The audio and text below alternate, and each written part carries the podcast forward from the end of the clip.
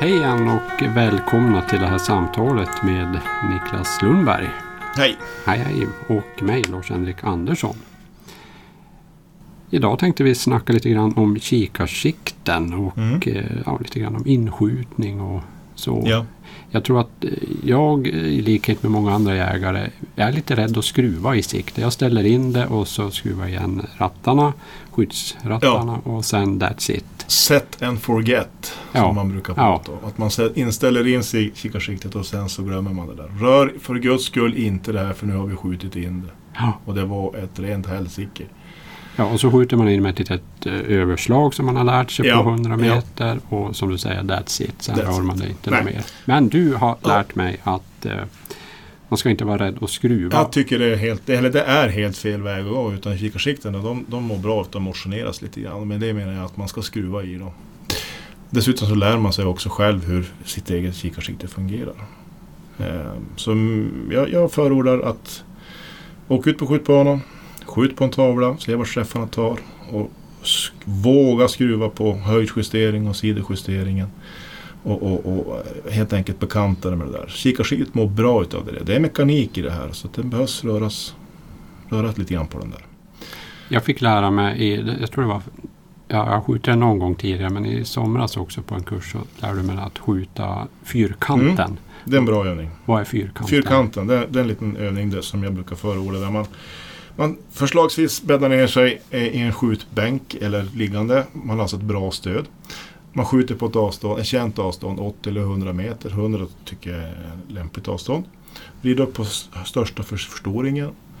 Sikta på eh, en, och samma punkt. Alltså exakt samma punkt ska du sikta på. Skjut ditt första skott där. När det väl är gjort, då just, höjdjusterar du ditt eget kikarsikte. Exempelvis 10 eller 15 eller kanske till och med 20 klick. Och sen skjuter du ett skott till. Och när väl det är gjort, då justerar du ditt sidojusterings... Eh, då, sido, eh, då justerar du sidoläget med Mm. lika många klick. 10, 15 eller 20, vad du nu väljer. Då betyder det att du kommer att flytta din träffbild dels uppåt och sen ett snäpp till, exempel förslagsvis då höger. Då. Så skjuter du ett skott där. Och när det är gjort, då ska du sänka det här återigen. Så då tar du ner träffbilden genom att sänka höjdläget med exakt lika många som du tidigare höjde ditt träffläge med. Exempelvis 10, 15 eller 20 klick. Sänker du ner den, skjuter ett skott där. Och sen avslutningsvis då så sidojusterar du tillbaka. Det vill säga du vänsterläget då. Du klickar 10, 15 eller 20 eh, snäpp till vänster. Skjuter ett skott. Och då ska du vara tillbaka till utgångsläget. Det här går alltså åt fem skott för den här övningen. Och då, då får du någon slags facit på hur, dels lite grann hur du själv skjuter. Men också att du borde kunna få en hyfsat fin kvadrat. Eh, och du kommer också få liksom ett facit eller svar på hur, hur mycket de här 10 klickerna gör i din eh, träfflägesförändring på 100 meter. Mm. Eller om det är då 20 klick exempelvis. Den där övningen den är bra därför att man, man lär sig bekanta sig med sitt sikte och eh, man motionerar sitt kikarsikte. Och en kikare ska kunna klara av den här övningen. Och då när man, när man klickar, eh, och det är också en sak som jag i vart fall är jätteosäker på. Då finns det då, beroende på sikte, så finns det som heter mol och mil och hur många, eh, alltså hur stort eh, Ja. avstånd, Ja, alltså, jajamän.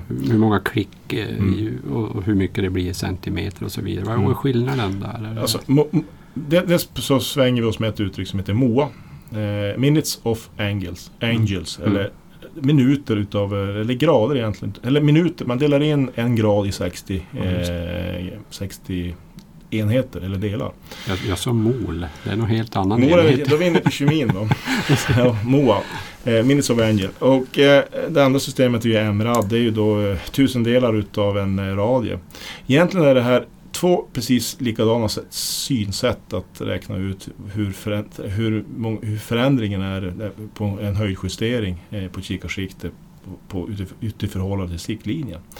Det här är rätt så komplicerat, det är, eller egentligen är det inte komplicerat men det är lite svårt att förklara det så här. Jag skulle Mm. vilja ha bilder framför mig. Så att man kan rita och berätta. Lite grann utav Kurt Olssons det gamla klassiska Mm. Kurt Olsson ritar och berättar. För då, då är det mycket, mycket lättare att förmedla exakt vad det här handlar om. Men tack och lov så är det så att vi kan egentligen gl- glömma bort det här med MRAD och, och, och MOA. Utan det enda som för de absolut flesta skyttarna, som, eller jägarna, som skjuter ska vi säga. De flesta jägarna som är ute och skjuter på sin skjutbana, de behöver veta hur mycket träfflägesförändring gör ett klick på ett känt avstånd. Och det kända avståndet är många gånger i, på de europeiska siktena, då använder vi SE-enheterna, eller mm. SI-enheterna, meter då, och, och därmed också centimeter. Mm. Så då pratar vi ofta så att förändrar vi då träffläge så rör vi ett, ett klick då på ett europeiskt sikte så är det många gånger en centimeter på 100 meter. Och det är det som då är kopplat till MRAD. MOA-systemet, då är vi inne på det här, vad kallas det då? Imperialistiska systemet. Eller? Och då är vi inne på inch och yard och mm. pund och liknande. Och då blir det mer komplicerat för oss europeer i alla fall. För vi är vana eh, metrar och centimeter. Men då är det så att då har vi yards. Så att på, oftast gör det då en fjärdedel. Eh, förändringen är på de flesta amerikanska sikten exempelvis. Många i alla fall. Är det då alltså att gör vi en, ett klick så förändrar vi träffläget en fjärdedels inch på 100 yard. Och det betyder alltså en fjärdedels tum på 90 meter.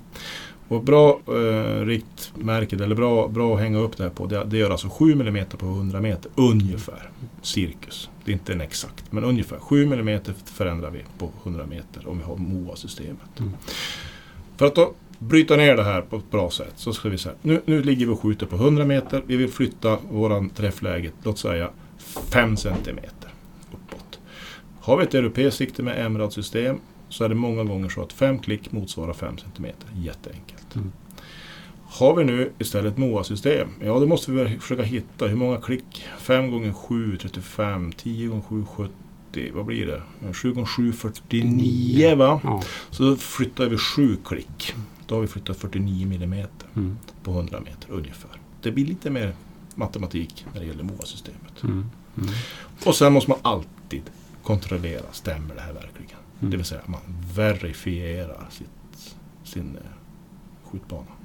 Och sen de allra flesta siktena i, som jag har upplevt i alla fall, de har ju också en möjlighet att du kan nollställa. Mm. Så att eh, efter inskjutning så kan du nollställa och sen arbeta med, med klick alltså mm. och, och, när ja. du jobbar på avstånd ja. i skyttet. Ja, precis. Det där tycker jag, det, det, många sikten har som sagt den här möjligheten och många använder inte, eller ställer inte in, nollställer inte sina target, eller sina rattar om mm. vi säger så. Jag tycker det är lite synd för jag gör så, många gånger så att jag skjuter in min älgstudsare, den 308, välskjuten 308. Så jag jagar älg under dagarna med den där, men då vill jag flytta, jag har ändå en hel mantel när jag jagar fågel på kvällarna när jag går ut med min träskällare. Mm. Och, eh, då vill jag flytta träffläget lite grann, 5 centimeter. Och då har jag, I och med att jag har nollställt den så vet jag exakt. Jag kan alltid komma tillbaka till ursprungsläget när det gäller min älgammunition. Och med det också så behöver du inget target-torn eller ballistiktorn. Nej, nej utan, det behövs inte. Sen har vi också när vi pratar kikarsikten, vi har också någonting som, som man kan se som handlar om medförstorande eller mm. icke medförstorande riktmedel. Ja. Vad har du på ditt, ditt kikare? Vet du det? Eh, jag har på 3 till 12 så är det det, det är medförstorande. Ja.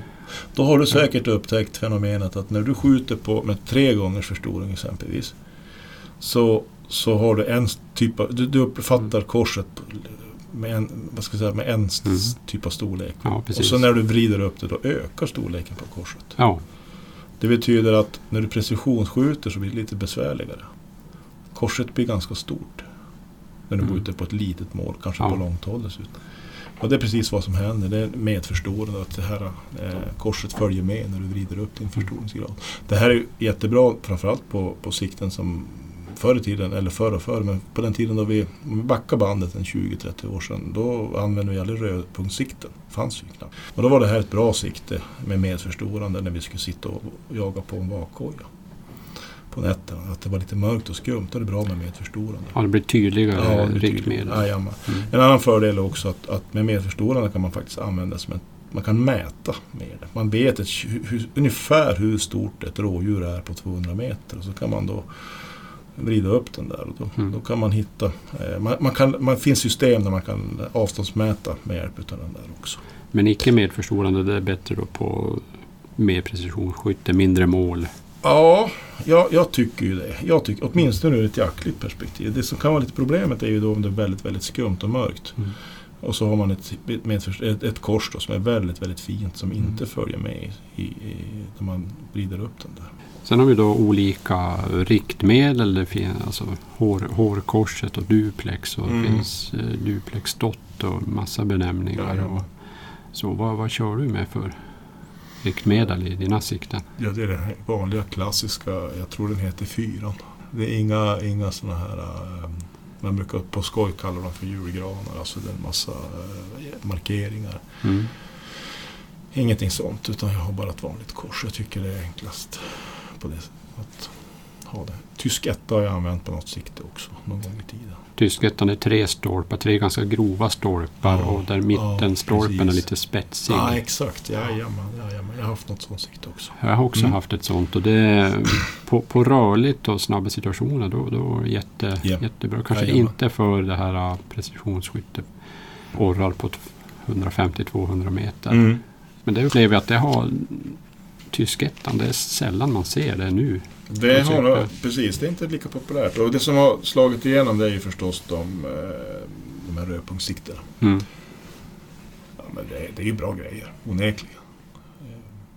Och där ser jag många jobba med, alltså de har rödpunkt eh, med snabbfäste Mm. för drevjakten Jajamän. kanske. Och sen växlar man till lite mer variabel högförstorande för precis. pyrschjakt. Och, Jajamän. Och det där är ju en styrka om man kan göra det. Och, och, och många av de här, vad ska vi kalla det, moder- moderna jaktvapensystemen idag, där, där är ju så fantastiska. De kan alltså, man kan enkelt skifta mm. eh, kikarsikte för ändamålet. Och lita på grejerna. De håller. De håller inskjutningen. Det är stabilt. Jag upplever också när man är inne och pratar lite kvalitet på sikten. Det, det, det finns ju då ett antal lite dyrare märken Ja, ja. och sen har du ett mellansegment och sen har du ett lågprissegment. Ja. Men jag upplever idag att mellanprissegmentet, att till skillnad mot förr, har blivit mycket bättre Precis. kvalitet. Sikten. jag håller med dig helt och klart där att det finns, det har poppat upp ett mellansegment som, eller det har nog alltid funnits, men det är framförallt att kvaliteten har blivit Mm. så pass mycket bättre där. Så att för att man behöver, med andra ord kan man väl säga så att man behöver liksom inte belåna hus och hem och, och, och jobba, ha tre olika jobb för att få ihop pengar för att köpa ett dyrt kvalitetssikte idag. Man kan köpa flesta tror jag de har, om de vill i alla fall, kan de lägga den där slanten på det här eh, siktet som ligger i åtminstone i, i, i mellansegmentet. Mm. Då får, får man ett riktigt, riktigt bra sikte. Jo, sen en annan sak. eh, Inskjutning. När man, Mm. man skjuter in kikarsikte. Hur enklast kan man göra det? Absolut enklaste tycker jag i alla fall, det är faktiskt att man gör, man brukar prata om den här äh, köksmetoden eller ja det finns källplan och många namn. Men i alla fall vad jag gör är att jag fixerar mitt vapen framförallt, alltså man fixerar pipan upp mot, en, mot en punkt. Och det här gör man i, inne i köket då. Så tittar man ut genom fönstret exempelvis. Och så har man då kanske någon eh, eh lyktstolpe exempelvis 100 meter ifrån eller 50 meter ifrån. Så man fixerar den där stolpen, spetsen på den där stolpen. Med, och så försöker man centrera det i, i pipan. Då ska man då försöka skruva in korset också så att korset eh, i sitt kikarsikte eh, riktas in på samma punkt. Det är det som kallas för köksmetoden. Och gör man det noggrant, att man behöver inte skjuta ett enda skott. Eh, man behöver bara centrera pipan, titta igenom att den, man centrerar det målet genom pipan och så skruvar man in kikarsiktet. Gör man det riktigt, riktigt noggrant då kommer man upptäcka att man ligger väldigt nära när man väl skjuter första skottet på skjutbanan. Det kanske är bara en justering på kanske en decimeter eller någonting sånt där. Det, är en väldigt bra metod. Eh, det som ska sägas då är att när man gör den här metoden, då ska man göra den in, inomhus. Eh, kan du skruva så här så att du kan plocka bort pipan från själva stocken så gör det. Om du inte kan göra det då måste du ta bort eh, slutstycket och så titta genom hela genom lådan då in i pipan. Och gör det på ett diskret och, och, och skyddat sätt så att det slipper någon, någon rubrik i någon tidning och att Mm. någon ska tro att du håller på och siktar genom fönstret på, på, på folk och fä. För det får Mm. vi inte hålla på med. Nej. Utan man, man sköter det här med full disk- diskretion. Sen vad gäller kikarsikten så där fick jag lära mig en gång i tiden att någonting man inte skulle snora med det var fästena. Nej, Det, det är en svag länk i Det, en i svag, det. det kan vara en svag länk, ja. Vad ska man, är det något råd du har där? Ska Ja, man, Den gamla klassiska rådet var väl framförallt stål före aluminium. I alla fall. Mm. Det var så jag fick lära mig en gång i tiden. Nu tror jag att mycket av aluminiumfästena idag, de moderna, är säkert fullt fungerande. Men man ska ha lite, kan ha lite koll på dem för de slits ju på ett annat sätt. Och speciellt ska man inte dra skruvarna i aluminiumfästena så hårt när man monterar det här. Alltså det är lätt att dra sönder aluminium. Mm. Och sen är det inte helt fel att använda någon typ av Loctite till skruvarna så det sitter. Alltså en form av, av lim eller? Något, någon typ av gäng, Mm. gänglim eller Gäng. gäng. Ja, precis. Eh, och där, är man osäker det minsta när det gäller sånt här, då måste man prata med en vapentekniker. Jag tycker det kan vara värt det. Mm. Varenda krona. Att man får den hjälpen. Eh, när det gäller montaget. Och sen kan vi tillägga det att just det gäller det här med inskjutning och MOA, inte MOL utan MOA precis. eh, och så vidare. Det finns rätt bra om du googlar och Ja men det finns, på vi har ju den styrkan idag. Ja. Allting finns ju mer eller mindre på nätet. Och man, är man bara lite källkritisk eh, så kommer man kunna sålla bort det som inte är eh, korrekt. Utan man hittar oftast det som är bra. Jag tror vi rundar av med Ja. det och så är väl rådet där var inte rädd för att skruva i siktet. Ah, jag tycker det, eh, eh, ska man göra. Bra, tack för att ni lyssnade.